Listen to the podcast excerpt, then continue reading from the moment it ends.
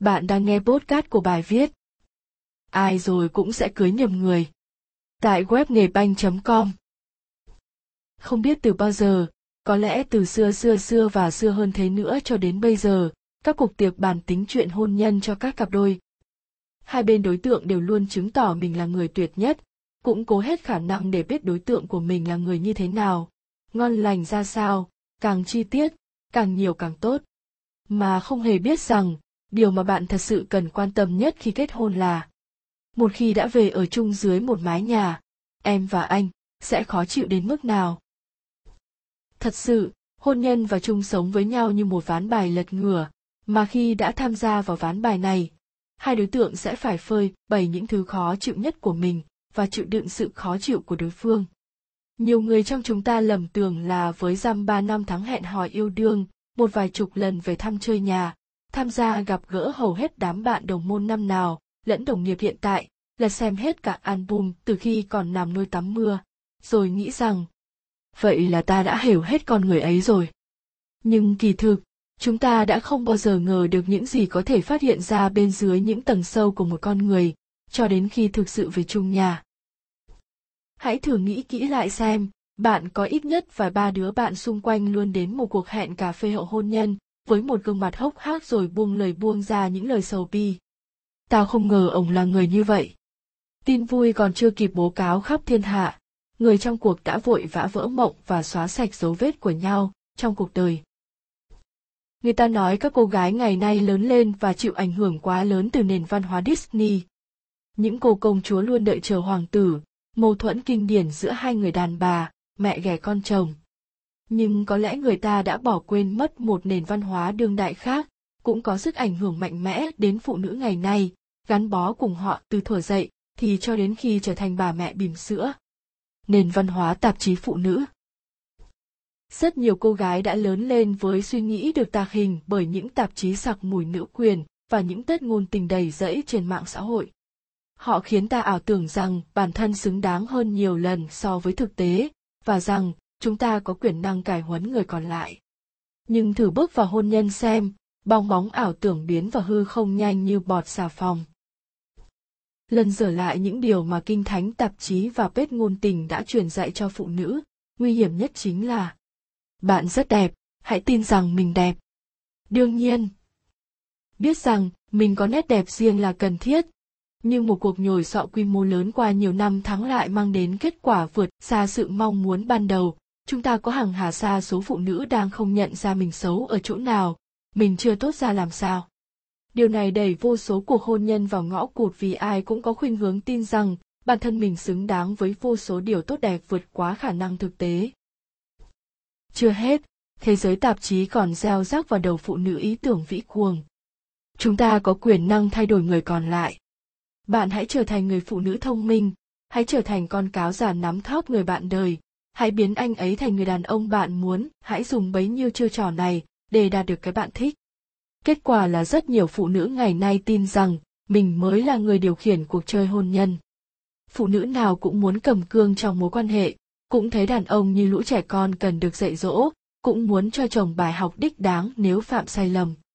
Và vì thế mà hôn nhân giống như một bài thi mà chúng ta cứ liên tục đậu hoặc rớt khỏi sự mong đợi của người kia các bộ não vốn bị tạo hình méo mó ấy lại được nhồi thêm hàng đống ngôn tình.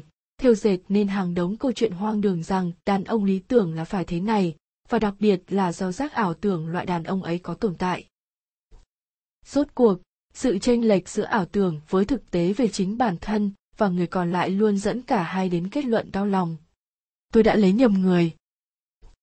Ngay cả khi ai đó đã sống trong một cuộc hôn nhân nhiều năm, tin tôi đi chưa chắc người đó đã hoàn toàn hiểu rõ về nó đâu khi ai đó kết hôn người ấy nghĩ mình đã kết hôn với anh a và họ tin rằng mình sẽ sống hạnh phúc cả đời với anh a này nhưng thực tế là không chưa cần đến 5 năm hay 10 năm, chỉ cần trong một năm nữa thôi, anh A đó có thể đã trở thành một anh bên nào đó mất rồi.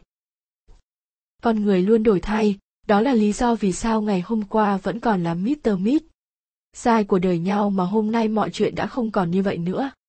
Chúng ta nhận ra mình đã cưới nhầm người nhưng không phải. Chúng ta đã sai ở đâu đó trên đường đi, không phải sai ở điểm bắt đầu. chúng ta quên bắt kịp nhau trong những điều vô hình như sự nghiệp tâm tư tình cảm góc nhìn chuyện nuôi con mài chủ quan vì tin tưởng vào các thứ hữu hình như mái nhà chung chiếc giường đôi thế nên tự dẫn nhau đi đến ngã ba đường mà một bên là ly hôn bên còn lại là nhấn chìm cả đôi trong nước mắt, tranh cãi, sự lạnh lùng, ngoại tình, sằn vặt, trách móc. Tôi có một người bạn, chồng cô ấy không hẳn là thuộc vào tội ngoại tình, chỉ là thấy tiện thì vui chơi, ai cũng được, rẻ tiền thế nào cũng không sao. Cuối cùng, vợ chồng bạn tôi chia tay vì cô ấy cảm thấy hóa ra mình đã cưới nhầm người. Nhưng sự thật có phải hoàn toàn là vậy không? Về sau này khi nghĩ lại tôi mới nhớ hai người bọn họ đã thực sự tâm đầu ý hợp như thế nào vào vài năm đầu của hôn nhân. Nhưng sau đó, anh chồng khởi nghiệp và trở thành tổng giám đốc. Đến đây chắc ai cũng nghĩ anh ta thay đổi vì có tiền có quyền. Thực ra không phải. Ở trong cuộc mới biết, chuyện làm ăn không phải lúc nào cũng dễ dàng. Căng thẳng, mệt mỏi, bức bối đến phát điên, chồng của bạn tôi từng nhiều lần trở về nhà và bật khóc đàn ông lúc này thường có xu hướng muốn tình dục bên ngoài. Họ cần gì cho mớ bòng bong đó không rõ, có thể là cảm giác được tôn vinh, tự do, thỏa mãn, xoa dịu, chiến thắng. Trong khi đó, chuyện chăn gối với bạn tôi từ lâu đã không mặn nồng. Câu chuyện của hai người chính là điển hình của việc chúng ta thường bỏ quên nhau trong hôn nhân, ngừng cố gắng thấu hiểu và sẻ chia với người còn lại. Thôi tìm ra giải pháp để cả hai có thể đi tiếp con đường điều đáng buồn tiếp theo là tình yêu sẽ thường bị bỏ quên ở đâu đó trên con đường hôn nhân, mà chỉ khi đứng trước tòa chúng ta mới nhận ra mất mát này. Chúng ta bù đầu vì công việc và con cái, có thể vì cả những mối quan hệ khác. Chúng ta thường nghĩ hôn nhân sẽ nâng tình yêu lên một bước mới, nhưng kỳ thực, một lúc nào đó ta bỗng nhận ra giữ được tình yêu trong hôn nhân thực sự là quá khó. Mình đâu thể mỗi ngày thức dậy đều nhớ rằng, ngày hôm nay phải yêu người đó như ngày xưa người nhật có một từ gọi là ikigai, tức là ý nghĩa của cuộc đời. Đây không đơn giản chỉ là từ ngữ, mà còn là một triết lý sống.